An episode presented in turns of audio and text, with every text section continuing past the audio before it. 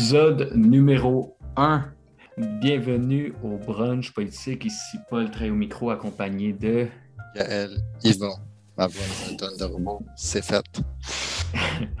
Bienvenue à ce premier épisode où on commence en force, Gaël. Aujourd'hui, on a commencé euh, vraiment fort avec un invité là, qui était. euh, qui- C'est un polo. C'est un polo, on va se dire. On a reçu, en fait, aujourd'hui, on a reçu Gabriel Lévesque, qui est un gars, euh, en fait, qu'on connaît, que moi, en fait, j'ai rencontré au département de sciences politiques à l'UQAM, avec qui je- j'ai aussi travaillé sur un groupe de recherche.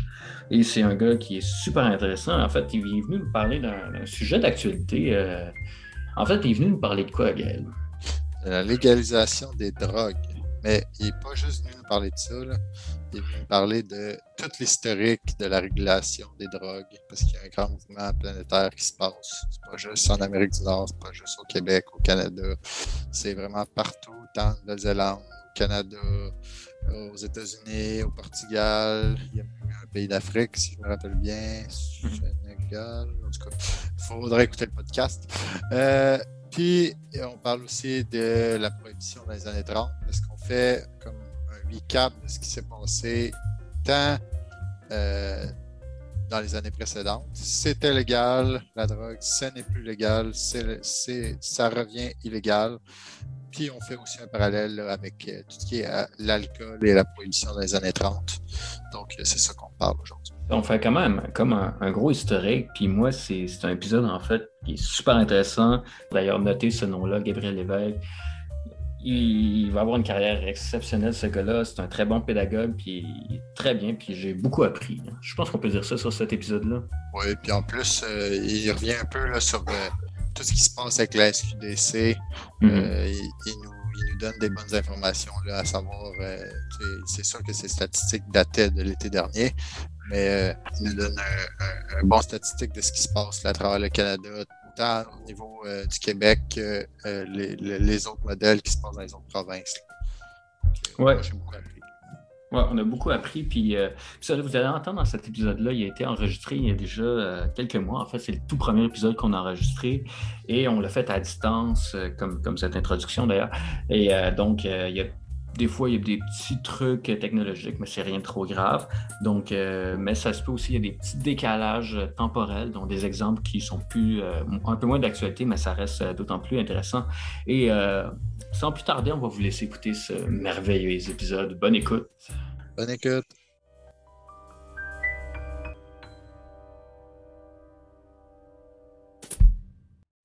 J'ai mangé des, euh, des toasts au Nutella. On a du Nutella qui se cachait dans le fond de l'armoire. J'avais Oh, du Nutella. Oh. Ah oui, j'avais goût manger ça. Un gros statement politique. Là. Il mange de Ouais, ça. palme. Ben, je le sais, je le sais. Là, là, c'est- c'est c'est plus correct de faire ça. là. Mais euh, la prochaine fois, on va acheter euh, du Nutella sans, sans huile de palme. C'est juste on va finir le pot parce Et nous, euh, moi, moi, j'ai mangé des, des crêpes à matin. Moi, c'est le dimanche, c'est les crêpes. Puis je me dis, en plus, on va enregistrer. Donc, euh, je me suis euh, brunché sans maudit. Je me suis fait des petites crêpes avec des, des Mhm. petits latés. Puis euh, c'était bien agréable. Et vous, Yves, monsieur Yvon? Ben, moi, là, comme à tous les matins, c'est deux œufs que je me fais brouiller dans la poêle avec deux toasts. Je me mets du, euh, de la sauce sriracha sur mes toasts. Je mets mes œufs là-dedans, puis that's it. Donc, euh, Gabriel, on va commencer ça. Avant tout, est-ce que tu pourrais te, te- te présenter rapidement là, ton parcours euh, avant qu'on commence ça? là? Rapidement, là, bref- brièvement. Comment tu te présenterais?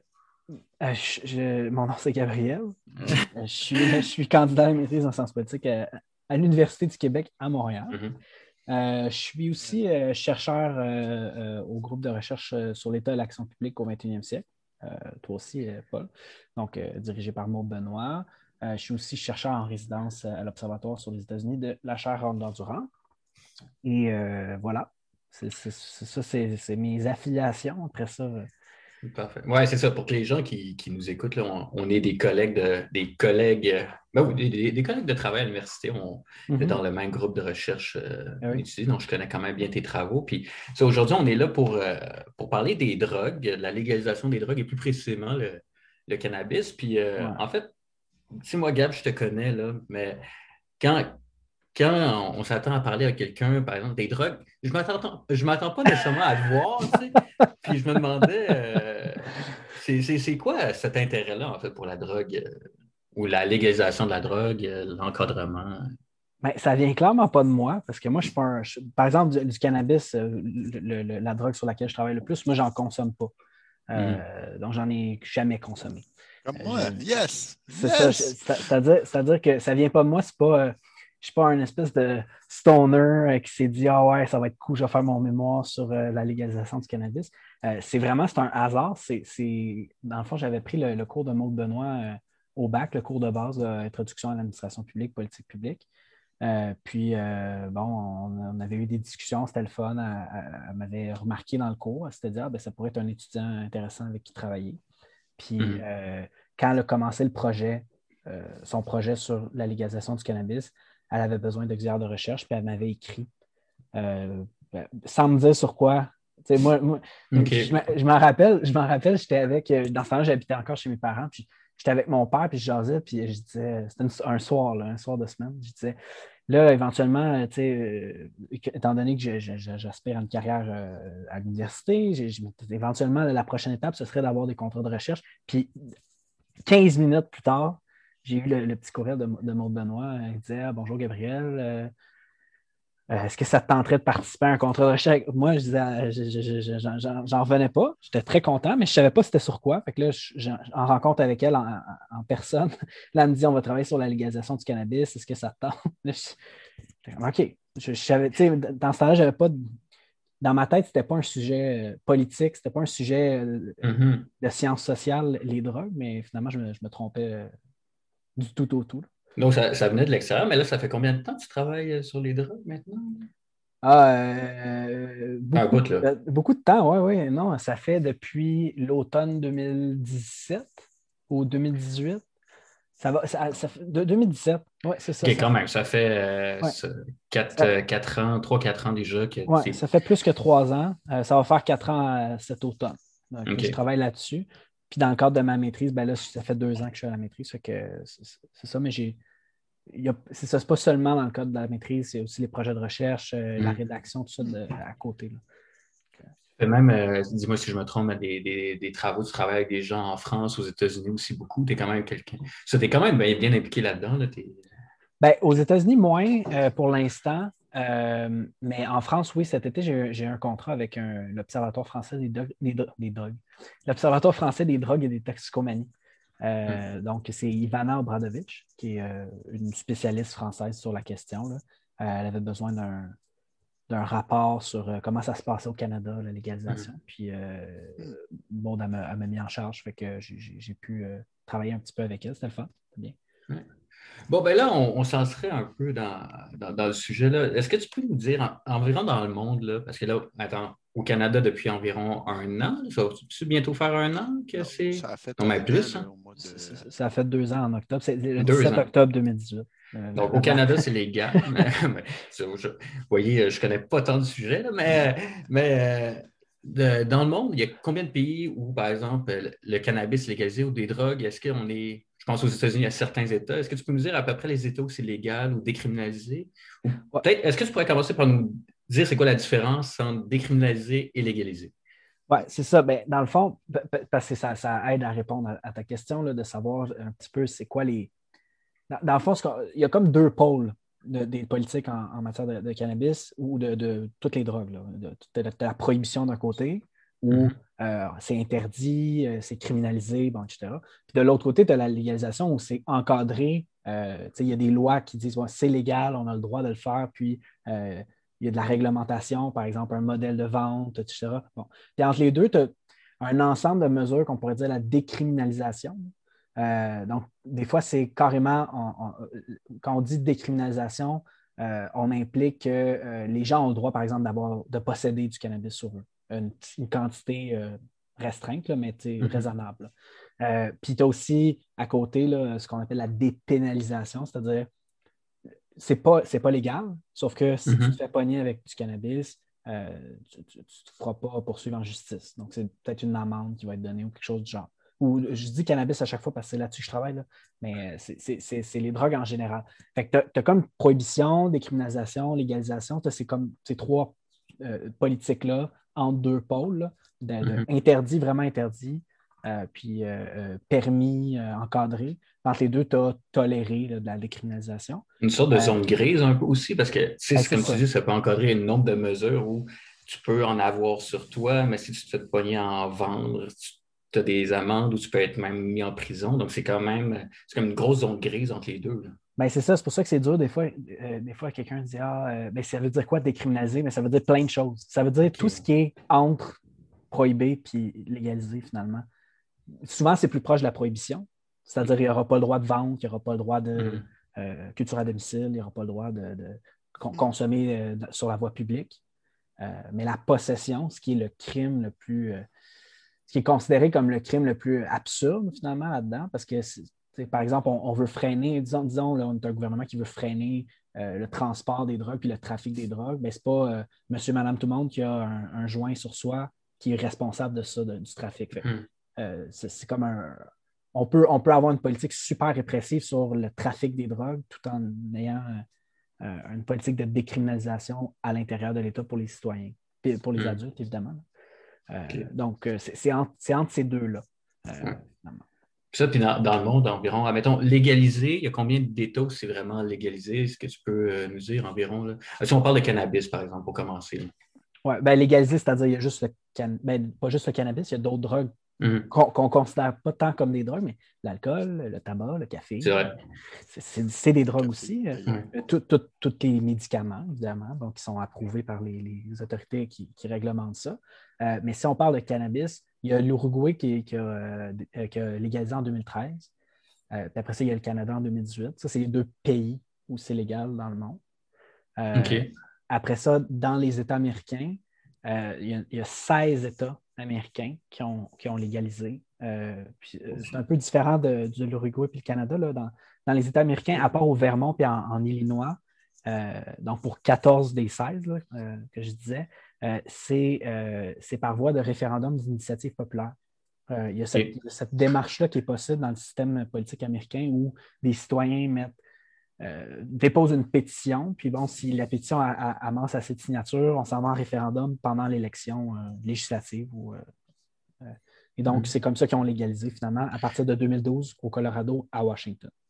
Est-ce que je te lance la, balle au bon tout de suite, là, mais est-ce que les votes en général, c'était assez serré ou ça passait quand même avec des bonnes majorités en général d'un État à l'autre? Euh, c'est, euh, je dirais que c'est assez varié. Euh, par exemple, dans le cadre de mon mémoire, je travaille sur le même, puis de mémoire, c'est quelque, quelque chose comme 51% 49% OK, quand même, c'est vraiment serré. Oui, c'est ça. Là, on, est, on est dans un référendum du type 95 là, au Québec. sur la, souveraineté. On est, ça aurait pu aller d'un côté ou de l'autre. Puis après ça, tu as, euh, le district de Washington où est-ce que de mémoire, c'est 70% à 30% que ça a passé. Euh, c'est pas, très serré. mais le district de Washington, ça a toujours été un peu plus euh, comme. Ouais, comment le dire, démocrate, mettons, ça a toujours été plus comme à gauche qu'à droite, ce district-là. ben, tu as bien raison, mais en fait, le district de Washington évite le clivage ville-région parce que c'est juste une ville. le, district de Washington vote probablement très semblablement à toutes les villes des mm. États-Unis, toutes les grandes villes, New York, Chicago et autres. Mais il n'y a, mm. a, pas de région pour pas dire que les régions nécessairement sont plus à droite, mais sur certains enjeux, il peut y avoir des clivages, dont la, question des drogues, c'est assez clair. Il n'y a comme pas de région qui vient contrebalancer ce que, comme dans les autres États. Oui, c'est ça. Et sinon, dans le monde, euh, par exemple, souvent le cas de, Amsterdam euh, aux Pays-Bas qui est, qui est connu là, comme mm. étant un, un peu. Ça, c'est justement une zone grise, en quelque sorte. Est-ce que tu connais bien ce modèle-là? Peux-tu nous le décrire? Oui, bien, je, ben, je connais bien ce modèle-là? Euh, ben, c'est-à-dire, il y a plusieurs modèles de décriminalisation. Comme j'ai dit, c'est beaucoup de choses. Euh, si on prend le cas des Pays-Bas, donc d'Amsterdam, les gens qui parlent d'Amsterdam parce qu'ils sont allés aux Pays-Bas puis ils sont allés à Amsterdam. c'est partout aux Pays-Bas. Euh, en fait, les Pays-Bas, ils ont adopté, euh, de mémoire, c'est en 1976, ils, ont, adopté une loi qui décriminalise le, cannabis. Mais ça, c'est vraiment, c'est un modèle qui est assez intéressant. C'est une décriminalisation, je dirais, plus plus. Mm-hmm. Dans le sens où, avec la décriminalisation, on a vu émerger le modèle des cafés de cannabis.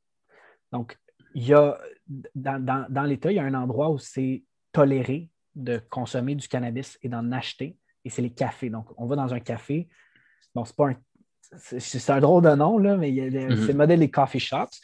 Puis le- le- le- tu rentres là-dedans, puis bon, tu, tu peux acheter du cannabis, euh, en consommer sur place, tout ça. Ce qui est un modèle spécial. euh, Et on ça, dans, excuse-moi, mais ce modèle-là, il faut que tu le consommes sur place. Tu ne peux pas le prendre puis partir avec. Il faut que tu le sur place en général. De ce que je comprends, oui. Puis dans les dernières années, il y a eu des, des mesures supplémentaires pour restreindre. Parce que, par exemple, en 76, la loi était assez large. Bon, euh, c'était criminalisé, etc. Puis il y a eu des, lo- des lois pour restreindre ça, dont, par exemple, euh, de mémoire, euh, c'est seulement pour les citoyens des pays. Donc, un touriste, par exemple, ce serait illégal. Puis là, ce, ce sera confirmé, là, mais il me semble que c'est ce que j'ai vu. Euh, pourquoi je dis que c'est plus-plus, c'est que si on compare, à, par exemple, à- euh, à- aux États américains qui ont décriminalisé le cannabis, euh, la plupart, ça ressemble plutôt à une dépénalisation euh, classique du genre si on te pogne avec du cannabis, on te donne une amende de 200 puis tu n'as pas de casier ju- judiciaire. Mhm. Ce qui n'est pas, pas grand-chose, honnêtement, là, parce que, ça, par exemple, on, est- on- on- on- on regarde l'action de la police, elle est dirigée vers qui? C'est souvent vers des populations vulnérables, malheureusement. Ben, Mhm. euh, par exemple, on- des gens en situation d'itinérance, ben, donner 200 pièces d'amende, euh, c'est comme si on prohibait. C'est-à-dire, euh, ça, ça, mène à, à des, à des problèmes. là. Mhm. Donc, donc c'est un peu les deux. Puis, il y a aussi le modèle du Portugal, dont on parle de- beaucoup dans les, chez les experts. C'est comme un, un modèle intéressant à regarder. Euh, au Portugal, dans les années 90, euh, ben, même avant, il y avait des gros problèmes de, de surdose de drogue, le plus gros au monde. Euh, puis là, le gouvernement a dit ben, OK, on va décriminaliser toutes les drogues. Donc, euh, ce qui est un absolument, absolument toutes les drogues. là. toutes les drogues, L'hé- l'héroïne, OK? De- On, on y va au max, là. Les- ouais, ouais. Toutes les drogues sont, sont- sont, euh, décriminalisées. Euh, ne sont pas légales. C'est-à-dire tu ne peux pas aller à la SQDC de- du Portugal et acheter de la coke. tu comprends? Décriminalisé, donc ça veut dire la possession, euh, c'est correct, tout ça. Mais eux autres, c'est vraiment un modèle de santé publique. C'est depuis 2001, hein. Euh, ce modèle-là, euh, un modèle de santé publique où, a- au lieu d'être la police qui t'arrête, c'est genre un travailleur de, la- de rue, de, de la, de la santé, puis qui te réfère à des ressources. Euh, puis je pense qu'il faut que tu ailles à la ressource pour ne pas payer l'amende. Donc, c'est comme un modèle, c'est c'est comme une alternative, de dire c'est illégal, techniquement, tu n'as pas le droit, mais on comprend que ça peut être un problème de consommation, que ça peut être ci ou ça, euh, puis on te réfère. Euh, donc, ça, c'est un modèle qui est quand même assez strictement euh, réglementé. là. On n'est pas, on n'est pas dans le Mm. free-for-all. C'est- c'est pas, tout le monde fait ce qu'il veut. Il y a quand même des, des contrôles de l'État assez, assez forts, mais c'est un modèle qui met l'accent sur la santé publique plutôt que la répression. Euh, puis c'est déjà, ben, selon la plupart des experts vont dire c'est c'est- c'est mieux. C'est quand, même- c'est- c'est quand même plus adapté à la Ben, c'est- consommation de drogue. C'est plus, c'est plus adapté, en fait, à, à- à ce, qui est la situation générale dans les autres pays, qui est souvent une, une répression assez très forte des drogues, autant pour les consommateurs que les ven- vendeurs. C'est, par exemple, nous, on le voit ici, c'est, ça va être des gens qui vont être très stigmatisés, autant par la loi que par la société, que par... Donc, Mhm. et en fait, c'est, ça m'amène à la question, puis mais, mais d'où ça vient, cette, un peu cette, euh, cette répulsion, cette aversion de politique envers les drogues et envers le cannabis? euh, ça vient d'où? D'où ça a commencé environ? Là, mais... c'est c'est difficile pa- parce que tu sais, c'est toujours. On est, on est dans. Par exemple, on ferait, on ferait une espèce d'histoire des discours là-dessus. Puis là, c'est- ça devient. C'est difficile parce qu'il y a beaucoup de zones grises et tout ça, mais moi, de la manière que je choisis de raconter cette histoire-là, de la manière que je la comprends, euh, les origines, c'est très lié au développement du capitalisme industriel, euh, puis l'urbanisation, puis des premières vagues d'immigration. Euh, on retourne en 1830 ou dans ces coins-là. euh, on a, on- par exemple, à Londres ou en, en Angleterre en général, on a le développement du capitalisme industriel, donc des grandes villes qui commencent à se créer, euh, beaucoup d'ouvriers dans, dans- dans- dans les mêmes quartiers. Après ça, on s'ajoute à ça les premières vagues d'immigration au cours du 19e siècle. Euh, par exemple, aux États-Unis, euh, l'immigration irlandaise, bon, après la famine, tout ça, ou pendant. Euh, et donc, euh, euh, des gros changements très rapides où bon, puis, puis c'est pas nécessairement lié aux drogues, mais tu as plusieurs auteurs là, de, de cette période-là qui vont dire on est dans une grande période de changement, on perd nos repères, tout ça. Puis c'est assez, partagé, peu importe là, les approches, tout ça. C'est assez partagé de dire on a une grosse transformation sociale, développement du capitalisme industriel. Quand même, on, on passe d'un modèle économique à un autre, euh, puis ça a des impacts sociaux importants. Puis donc, du point de vue des élites économiques, sociales, politiques, il y, a, une nécessité de nouvelles formes de contrôle dans les villes. les, les, les villes, c'est associé au vice, c'est associé au crime, et puis les ouvriers aussi. Hein, l'espèce de lumpen prolétariat. Là, euh, on veut contrôler la, classe ouvrière un peu, puis ce qui, est leur main-d'œuvre, on veut la contrôler, la maintenir dans un cadre. C'est ça. D'un point de vue économique, c'est tout à l'avantage des propriétaires de, dire ben, idéalement, il ne faudrait pas que nos ouvriers consomment hors de leur, lieu, de, leur lieu de travail parce que là, après ça, quand ils reviennent le lendemain, ils sont plus fatigués. Mais d'un point de vue politique aussi, euh, il y a toute une espèce de peur qui est tout à fait légitime parce que ça ça peut arriver, toute une espèce de peur de soulèvement social, de regroupement social. On va essayer de détruire un petit peu ces liens sociaux-là dans la classe ouvrière, euh, ces liens sociaux-là entre les blancs et les non-blancs. Donc, toutes les, formes d'apparition de compétition entre les, les, les classes sociales. Les classes sociales, mais les, personnes de différentes ethnies aussi. Euh, donc, mm-hmm. c'est ça. Là, on, est, on est là-dedans. on est dans le développement de ça, de tout ce qu'on connaît très bien aujourd'hui. Cette de, conflit-là de classe, conflit-là euh, lié à, la couleur de peau, conflit-là. Et là, on est dans l'émergence de ça. Euh, puis le contrôle du vice, donc de, la consommation de drogue, en général, au début, c'est l'alcool. Euh, il y a un mouvement de tempérance, par exemple, qui se lève. pour dire, le mouvement de tempérance, dans le fond, c'est un mouvement dans lequel on dit ben il faut se restreindre soi-même dans sa consommation d'alcool. C'est ça qui est moral. Donc, on, met, on mise mhm. tout sur un discours de moralité. Ça s'applique aux drogues aussi en général. je ne parle pas de cannabis. Là. Mhm. En général, le vice tend à devenir contrôlé dans cette période-là. Ben, si, on, on ressent la, discussion plus vers l'Amérique du Nord, par exemple, les États-Unis puis le Canada. Par exemple, aux États-Unis, il y a la période de la, prohibition de l'alcool qui est aujourd'hui comme très connue, qui est très romancée aussi. Il y a plein de séries par rapport à ça. mais, plein de... Oui. Il y a même des pubs qui se fait là-dessus, là, Heineken, entre autres, si je ne me trompe pas. Là. Sleeman. Ah, oui, oui, Sleeman fait ça. Ouais. Sleeman, c'est leur marque de commerce de dire qu'avant, ils faisaient partie de la prohibition, ce qui est quand même extraordinaire. Mais, mais ça, c'est en Amérique du Nord. Mais à partir de. Mais là, tu as un peu parlé, il y avait des questions raciales, mais c'est d'où vient la criminalisation des drogues? C'est à partir de quand c'est arrivé, par exemple, aux États-Unis, au Canada? Et c'était quoi les raisons qui étaient avancées par les États pour commencer ça un peu? Ben, c'est ça. Je poursuis, je poursuis mon histoire, puis, ça, vient presque naturellement. Euh, euh, on, pense, on pense à l'Amérique du Nord, on pense à l'immigration, on pense à mhm. Catholique irlandaise. Euh, plus aux États-Unis qu'au Canada. Les États-Unis, c'est plus une terre depuis, depuis toujours, plus une terre mhm. d'immigration que, que, le Canada, mais immigration catholique irlandaise, immigration aussi latino-américaine et bon, émancipation relative euh, des, Afro-Américains après l'esclavage. Euh, là, je dis relative parce qu'évidemment, il reste à ce moment-là, puis encore aujourd'hui, il reste énormément de chemin à faire.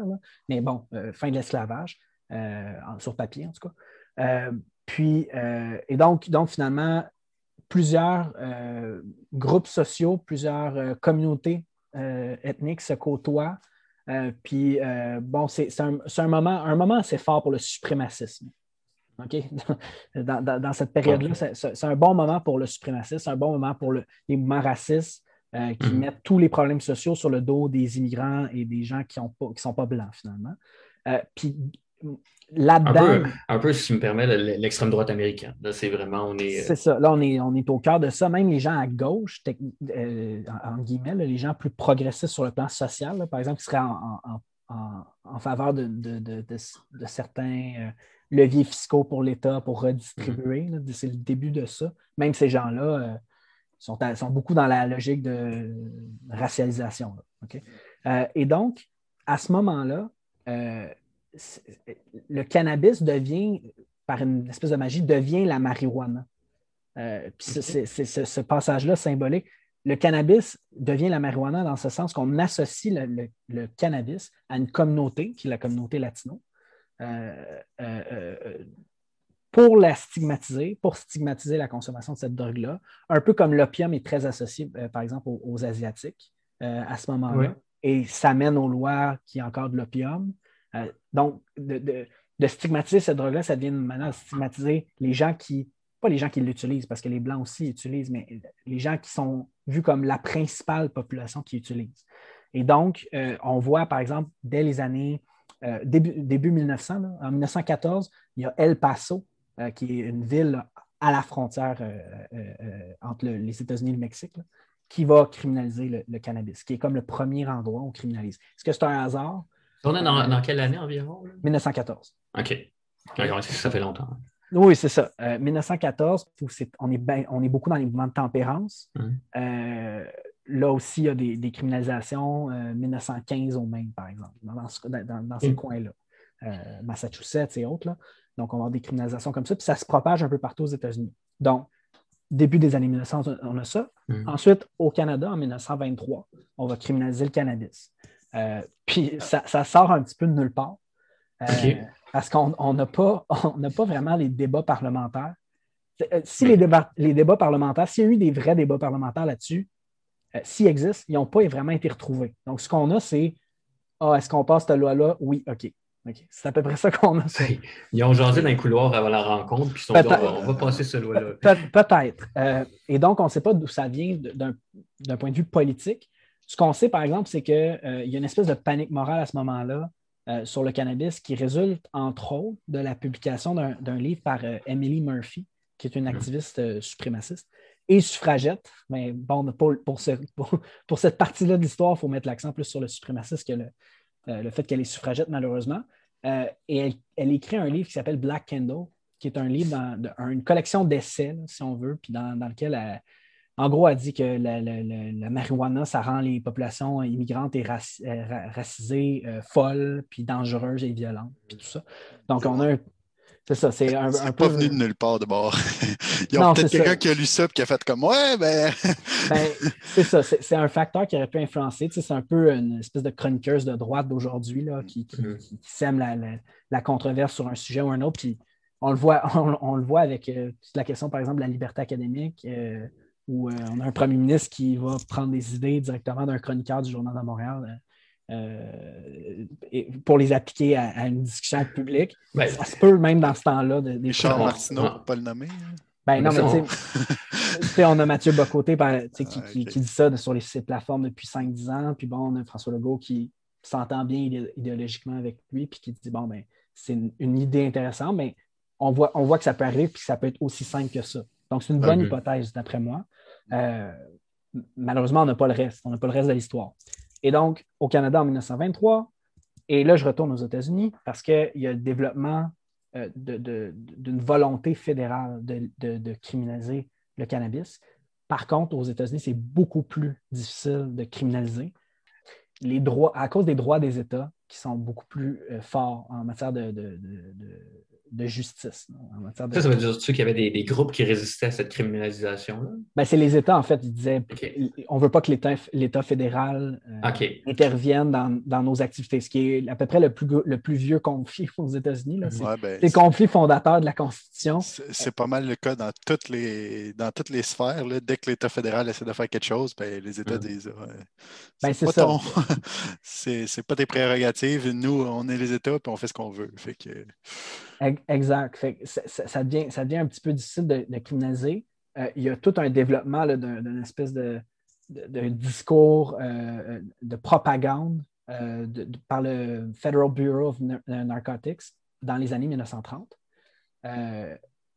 et ça, ça va aider. Ça va aider à, transmettre le message que le cannabis, c'est mauvais, tout ça. Il y a des beaux éditoriaux, des, belles caricatures dans les journaux qu'on peut retrouver, entre autres en ligne, mais dans, dans les livres aussi, dans lesquels on, on, nous montre un peu le, genre de discours qu'on avait, puis on est vraiment dans la grande caricature. C'est le, diable euh, qui, vient chercher ton âme parce que tu consommes du cannabis, des trucs comme ça, des images de même, aussi beaucoup associées au communisme. Hein. Aux États-Unis, chaque fois qu'il y a quelque chose de mal, c'est la faute du communisme.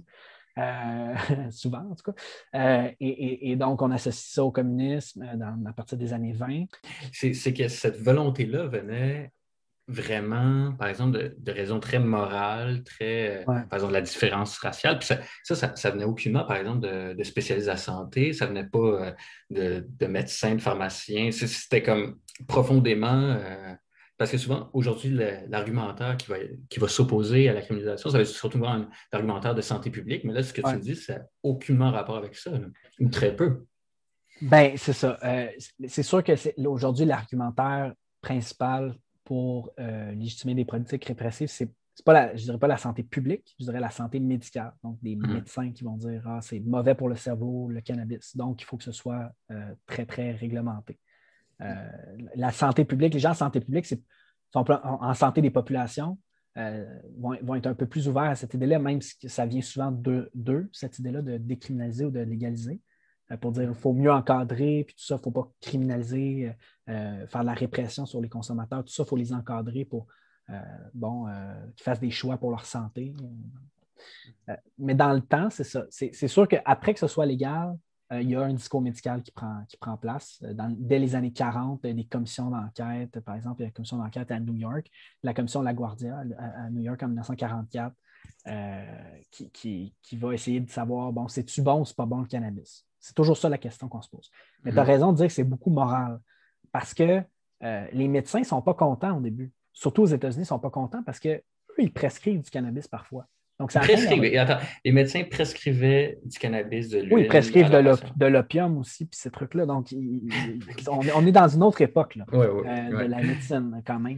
Euh, mais oui, ils prescrivent certaines drogues comme ça. Euh, puis, au-delà de est-ce qu'ils veulent en donner ou pas, mais c'est que ça atteint leur liberté de pratique. Donc, ils sont contre Mm. à la base la, la criminalisation. À l'échelle fédérale, aux États-Unis, il y a des groupes de médecins, de pharmaciens qui euh, s'opposent, qui font des pressions sur le Ah gouvernement oui. fédéral pour qu'il empêche de, de, de- de criminaliser aux États-Unis. Au Canada, ça s'est passé tellement vite que de l'opposition, il n'y en a peut-être même pas eu. Ça s'est fait, ça s'est fait dans, dans la nuit, là. Donc, on s'entend là. Au Canada, ça a été euh, short and sweet. Oui, hein, c'est on ça. Puis là, après ça, on s'est dit, OK, c'est illégal, d'accord. Mais Comme le rapatriement de la Constitution. Dans la nuit. Ah, dans, la, passé. dans la nuit, contrairement, contrairement au rapatriement de la Constitution, ça n'a pas fait de vague après ça parce que Ouais. Le, le premier cas de, de- de- de possession pour, euh, de cannabis au Canada, c'est quelque chose comme 15 ans plus tard. Il n'y avait pas de preuve Ah, que dans la- il y avait pas de preuve qu'il y avait de la consommation de cannabis au Canada avant la criminalisation. Tandis qu'aux États-Unis, un peu plus, mais, mais pas, quand même pas euh, ce qu'on a retrouvé, ce qu'on a aujourd'hui. là. Mais il- au Canada, il n'y avait pas vraiment de preuves euh, que c'était un problème public euh, à la base. Euh, et donc, pour revenir à la, la question médicale, euh, aux, aux États-Unis, il y a une opposition, c'est clair. Au Mhm. Canada, euh, ils n'ont peut-être même pas eu le temps de, de se Mhm. lever. là. Euh, donc, c'est vraiment une, que- une question morale. Euh, ouais. J'ai trouvé l'affaire sur le, le coton, hein, sur le champ. Ouais. Ouais, ouais. Si tu veux m'en parler, euh, je, suis là. Mais en fait, c'est quoi l'histoire euh, du chanvre? Attends, je vais, je vais la poser. Ça, il y a, il y a- il y a du monde qui disent que. Puis j'aimerais ça t'entendre là-dessus, euh, Gabriel, parce que depuis le début, on parle beaucoup, par exemple, c'est beaucoup associé, la criminalisation, tu l'associes beaucoup à, par exemple, à la, question raciale et la Ouais. question d'encadrement de, de certaines Ah. populations et la criminalisation de certaines populations. Mais il y a d'autres mondes qui vont dire, moi j'ai entendu souvent l'argument de dire que le, le cannabis est, est, par exemple, euh, a été criminalisé à cause du chanvre, en fait, puis c'était les producteurs de coton qui faisaient la pression pour le gouvernement pour criminaliser ça parce que ça leur faisait une concurrence, un peu gagné cette bataille-là pour des raisons économiques. Est-ce que est-ce que c'est une idée que tu as déjà entendue? euh? Alors, bienvenue à Mythbusters. Euh, Oh! c'est-à-dire, euh, c'est-à-dire que j'ai vu ça passer. Euh, tu- quand tu m'en as parlé, je suis allé, regarder. J'ai vu, j'ai vu, il y a des, il y a- des textes là-dessus. Euh, bon, euh, on peut trouver ça sur Internet. En même temps, on peut trouver aussi que les changements climatiques n'existent pas sur Internet. Donc, c'est- c'est- Tu vas pas avec le dos de la non. cuillère. non, non, non. On, on- on peut trouver ça sur Internet. Mhm. Euh, et l'argument est assez plausible, c'est-à-dire de dire ah, les producteurs de coton n'étaient pas contents euh, parce que le chanvre faisait compétition, puis bon, le chanvre c'était peut-être encore mieux que le coton. Il y a un conflit économique, puis bon, quelques pressions sur le, gouvernement et, tout ça.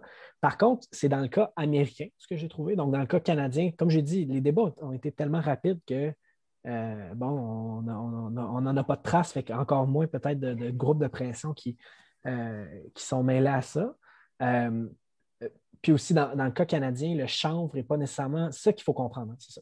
C'est que le, cannabis a été criminalisé, puis le chanvre a comme été associé au cannabis ensuite. Mais à la base, le chanvre est, utilisé.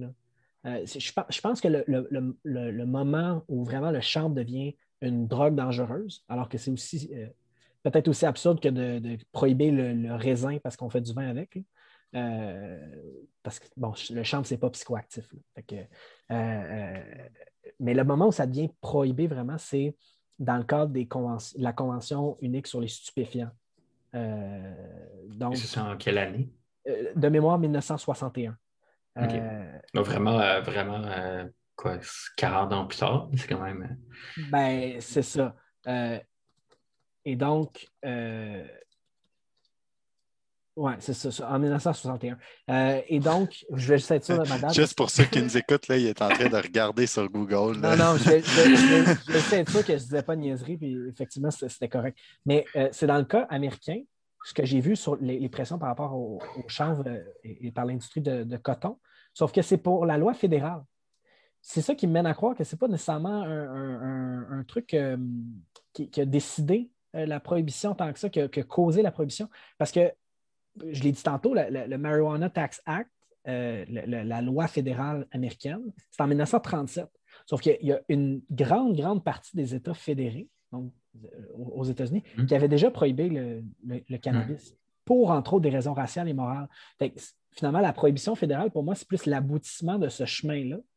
Ça ne veut pas dire mmh. qu'il n'y a, a, pas une implication en fait, c'est plausible. Il y a toujours des groupes d'intérêt, bon, euh, etc. sur Internet, il parlait d'un complot. Ce n'est pas un complot, ça se peut, des, des, compagnies qui hmm. influencent les politiques publiques.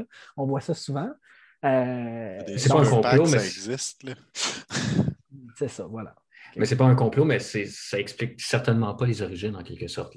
Non, ça explique pas les origines. Ça peut expliquer peut-être euh, peut-être que ça aurait accéléré la tendance, peut-être qu'ils étaient d'accord, donc on fait l'association, mais de dire que c'est à cause des producteurs de, chanvre, euh, de, coton, je, veux dire, qui étaient contre les producteurs de chanvre, euh, ce serait un petit peu tiré par les cheveux. Mm-hmm. OK. Ben, là, on a parlé de, toute la criminalisation, mais puis, par exemple, le cannabis a été criminalisé jusqu'à tout récemment. Il y a d'autres drogues, par exemple, comme l'alcool, qui ont été décriminalisées à environ à quelle époque? Ça, c'était dans, les années 20 environ? Euh, la prohibition de l'alcool? Oui, ça. aux, États-Unis, c'est de, 20 à 33. Mais au, hmm. Canada, c'est l'application, ça s'est fait dans les provinces.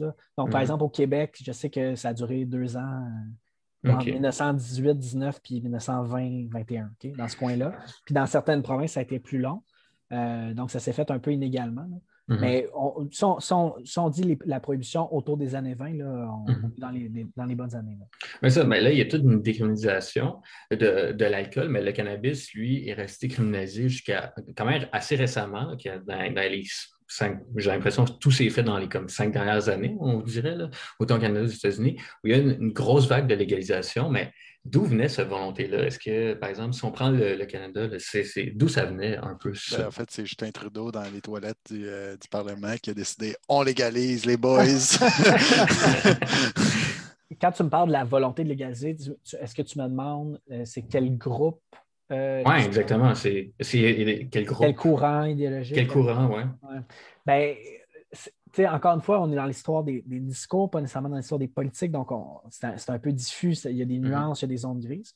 Euh, ce que je dirais, c'est qu'il y a une pression, en tout cas aux États-Unis, il y a une pression clairement des deux côtés euh, du spectre politique, à gauche. Autant à gauche, à droite. puis je mets des guillemets à gauche parce que la gauche américaine, disons que c'est bon, c'est pas, pas la plus grosse gauche au monde. Là. Mm-hmm. on, est dans des politiques sociales assez minimales, mais euh, on a, à gauche, euh, on a à partir des années 60 ce qu'on va appeler, euh, entre autres, la New Left euh, et le mouvement hippie qui met l'accent. C'est une gauche qui est pas qui est qui va plus loin que, disons, les origines de gauche anarchistes et marxistes, où, on est beaucoup dans le discours économique. C'est une gauche qui va plus loin, qui délaisse un peu cette dynamique-là pour se centrer sur la question des droits individuels, puis de la mm-hmm. réalisation du bonheur, puis tout ça, de la poursuite du bonheur euh, et donc des droits des minorités, tout ça. Puis on voit ça aujourd'hui encore, c'est la partie, en tout cas, je pense, la partie de la gauche qui est encore aujourd'hui la, plus forte. Euh, cette, gauche-là, euh, où on dit, bon, on a le droit d'être qui on veut, de faire ce qu'on veut, un, petit peu ce, mouvement-là, qui part des années 60, entre autres, du mouvement hippie, clairement. et de l'autre côté, donc ça, c'est une partie, hmm. un courant idéologique qui, historiquement, c'est a même utilisé le cannabis comme un symbole de, révolte en disant Nous, on s'en fout ce que vous nous dites, on va fumer du cannabis. donc, on, pense au, mouvement hippie dans les années 60. On, le voit, là, on a les images. de, l'autre côté, on a la droite néoconservatrice, néolibérale, mhm. libertarienne aussi, qui est en faveur d'un État minimal. D'un État minimal, pas d'un État euh, interventionniste. Interventionniste, c'est quoi? C'est le gouvernement, c'est les, les radio X qui vont dire ça. Bon, ce, genre de mouvements-là qui sont contre l'intervention du gouvernement dans quoi que ce soit et qui vont dire ben j'ai le droit de faire ça, moi, j'ai le droit de fumer du cannabis, j'ai le droit de faire mm-hmm. pousser du cannabis chez nous si je veux. C'est pas l'État qui va me dire faire le commerce surtout. Là. Exact. Donc, j'ai le droit de faire ce que je veux, puis tu ne me diras pas quoi faire c'est drôle, mais parfois, les, opposés se rejoignent sur certains enjeux, puis ça, c'en est un, la, légalisation du cannabis, ou en tout cas la décriminalisation au moins. Hmm. Donc, ça, c'était tous les mouvements. Puis ça s'est fait dans les dernières années. Puis, euh, moi, je connais un peu tes travaux, là, puis il y a aussi une volonté, par exemple, si on prend l'État canadien, je sais qu'il y a une volonté qui venait du gouvernement lui-même, j'aimerais que tu nous en parles ici, de, par exemple, au Canada, au fédéral, euh, il y avait une volonté du gouvernement de légaliser beaucoup plus que comme euh, ça ne sortait pas totalement de nulle part. Puis j'aimerais que tu me présentes un peu ça. Euh, oui, oui, non, certainement. En fait, au Canada, comment ça s'est passé sur le plan politique? C'est que dans les années 90, il y a eu 80-90, puis ça, c'est en parallèle aux États-Unis aussi. il y a eu vraiment de, plus en plus de mouvements pour l'accès au cannabis à des fins médicales. Euh, et donc, on a commencé à, amener un discours euh, justement médical, de dire ben, il y a certaines personnes qui doivent euh, consommer du cannabis comme thérapie, puis que ça c'est pas nécessairement mal, puis qu'il y a des études qui montrent que ça peut avoir des bienfaits. Pas des bienfaits, c'est-à-dire pas pharmaceutiques, c'est pas guérir une maladie, mais soulager en tout cas. un peu comme ce que les médecins voulaient n'avaient pas fait dans les années 20, comme tu disais tantôt. Ben, exactement. c'est, un peu un retour vers ça, un retour vers euh, ben, euh, si ça me fait du bien, euh, puis on est, on est, là, on est clairement dans la New Left. Là. Si ça me fait du bien, c'est bon. OK? Dans ce genre de, New Age et tout ça. Là. Mm. Bon. Et, donc, dans les années 90, il y a ça. Puis, euh, il, y a, un recours judiciaire qui va être fait à la fin des années 90 qui va mener à une décision en, 2000, R, contre Parker, donc la reine contre Parker. Euh, et la reine, donc la Cour suprême.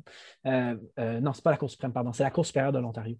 la Cour supérieure de l'Ontario, va dire écoute, l'Ontario, le gouvernement, vous ne pouvez pas restreindre l'accès à des fins médicales, c'est contre la Constitution canadienne. Et ça, ça envoie un message parallèle à la Cour suprême.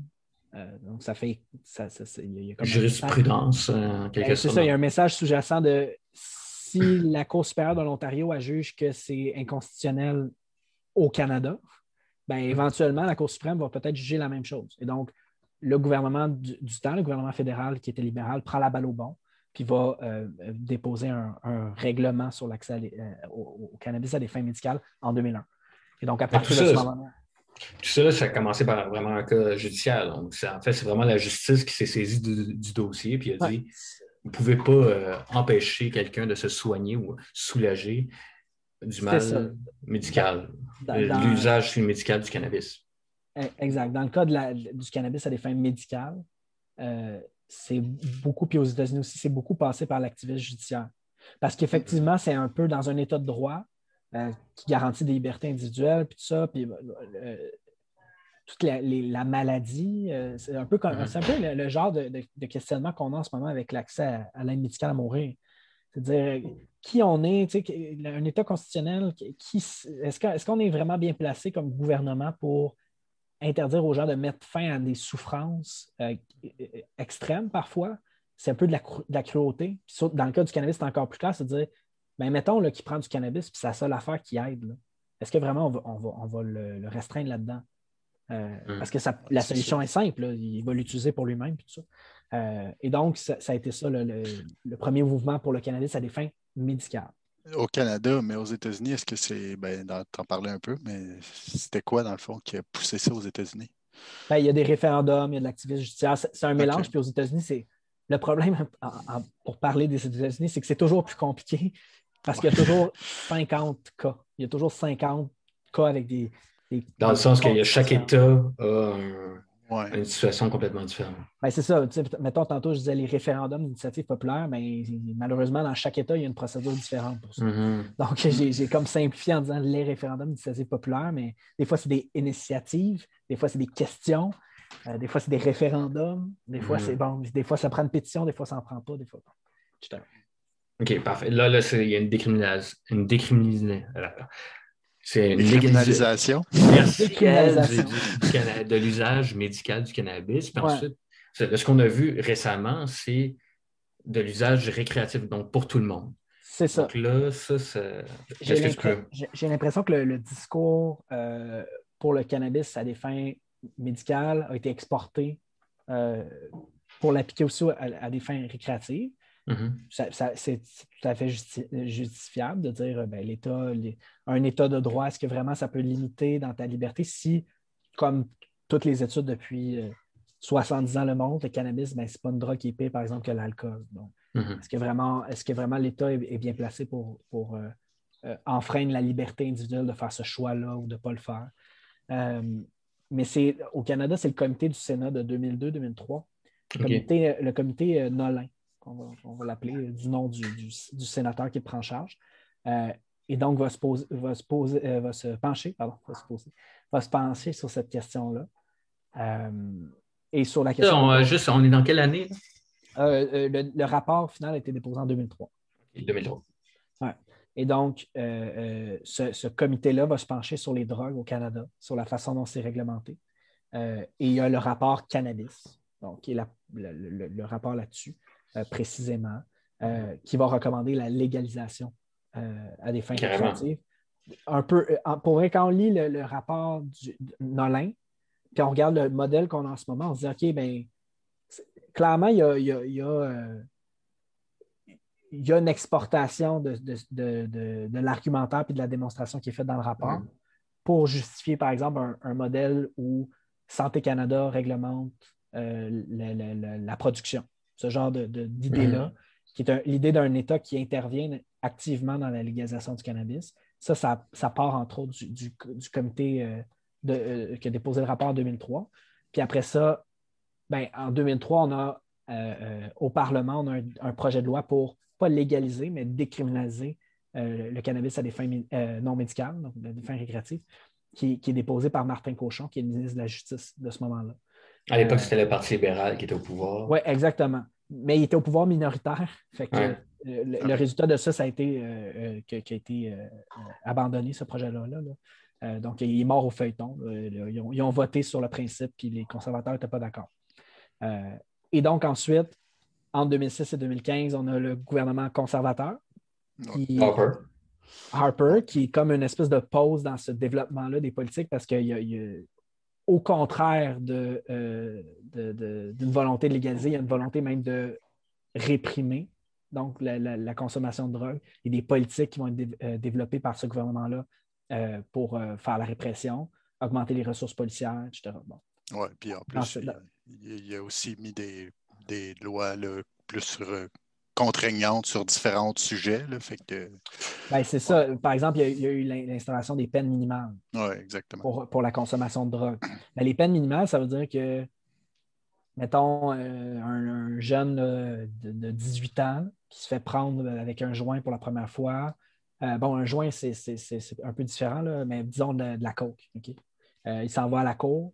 Ben, avant, peut-être le juge peut dire ah, il été influencé, etc. Je vais réduire sa peine. Là, il y a une peine minimale. Fait qu'il est obligé de donner, par exemple, je ne sais pas, un an de prison. C'est- tellement, euh, tellement répressif. Mais, mais ça, ça, c'était les années Harper. Puis ensuite, il y a eu, il y a eu les, les élections avec euh, Justin Trudeau qui s'est présenté la première fois, puis qui a dit, euh, qui a proposé, euh, il a dit Moi, si je prends le pouvoir, ben, je légalise le cannabis. Qui était un peu à l'époque, tu sais, moi, je me rappelle, tout le monde était comme Oh shit, le gars, il arrive de même, il nous Ouais. drop. C'était quand même comme vraiment impressionnant. Puis le monde était comme Vas-tu vraiment le faire? Finalement, il l'a fait, c'est comme on le voit aujourd'hui. Mais c'est ça, mais c'était pas sorti de nulle part non plus. Il était dans la, la ligne directrice de, de, de, Ben, de- c'est de- ça. 2003. S'inscrivait dans, la- dans le développement naturel, entre guillemets. là. Mhm. naturel, il n'y a rien de naturel en sens social, mais de, de- de développement comme, comme on aurait pu l'imaginer à partir de 2003. Euh, en 2013, il y a euh, le Parti libéral qui l'a mis dans son programme.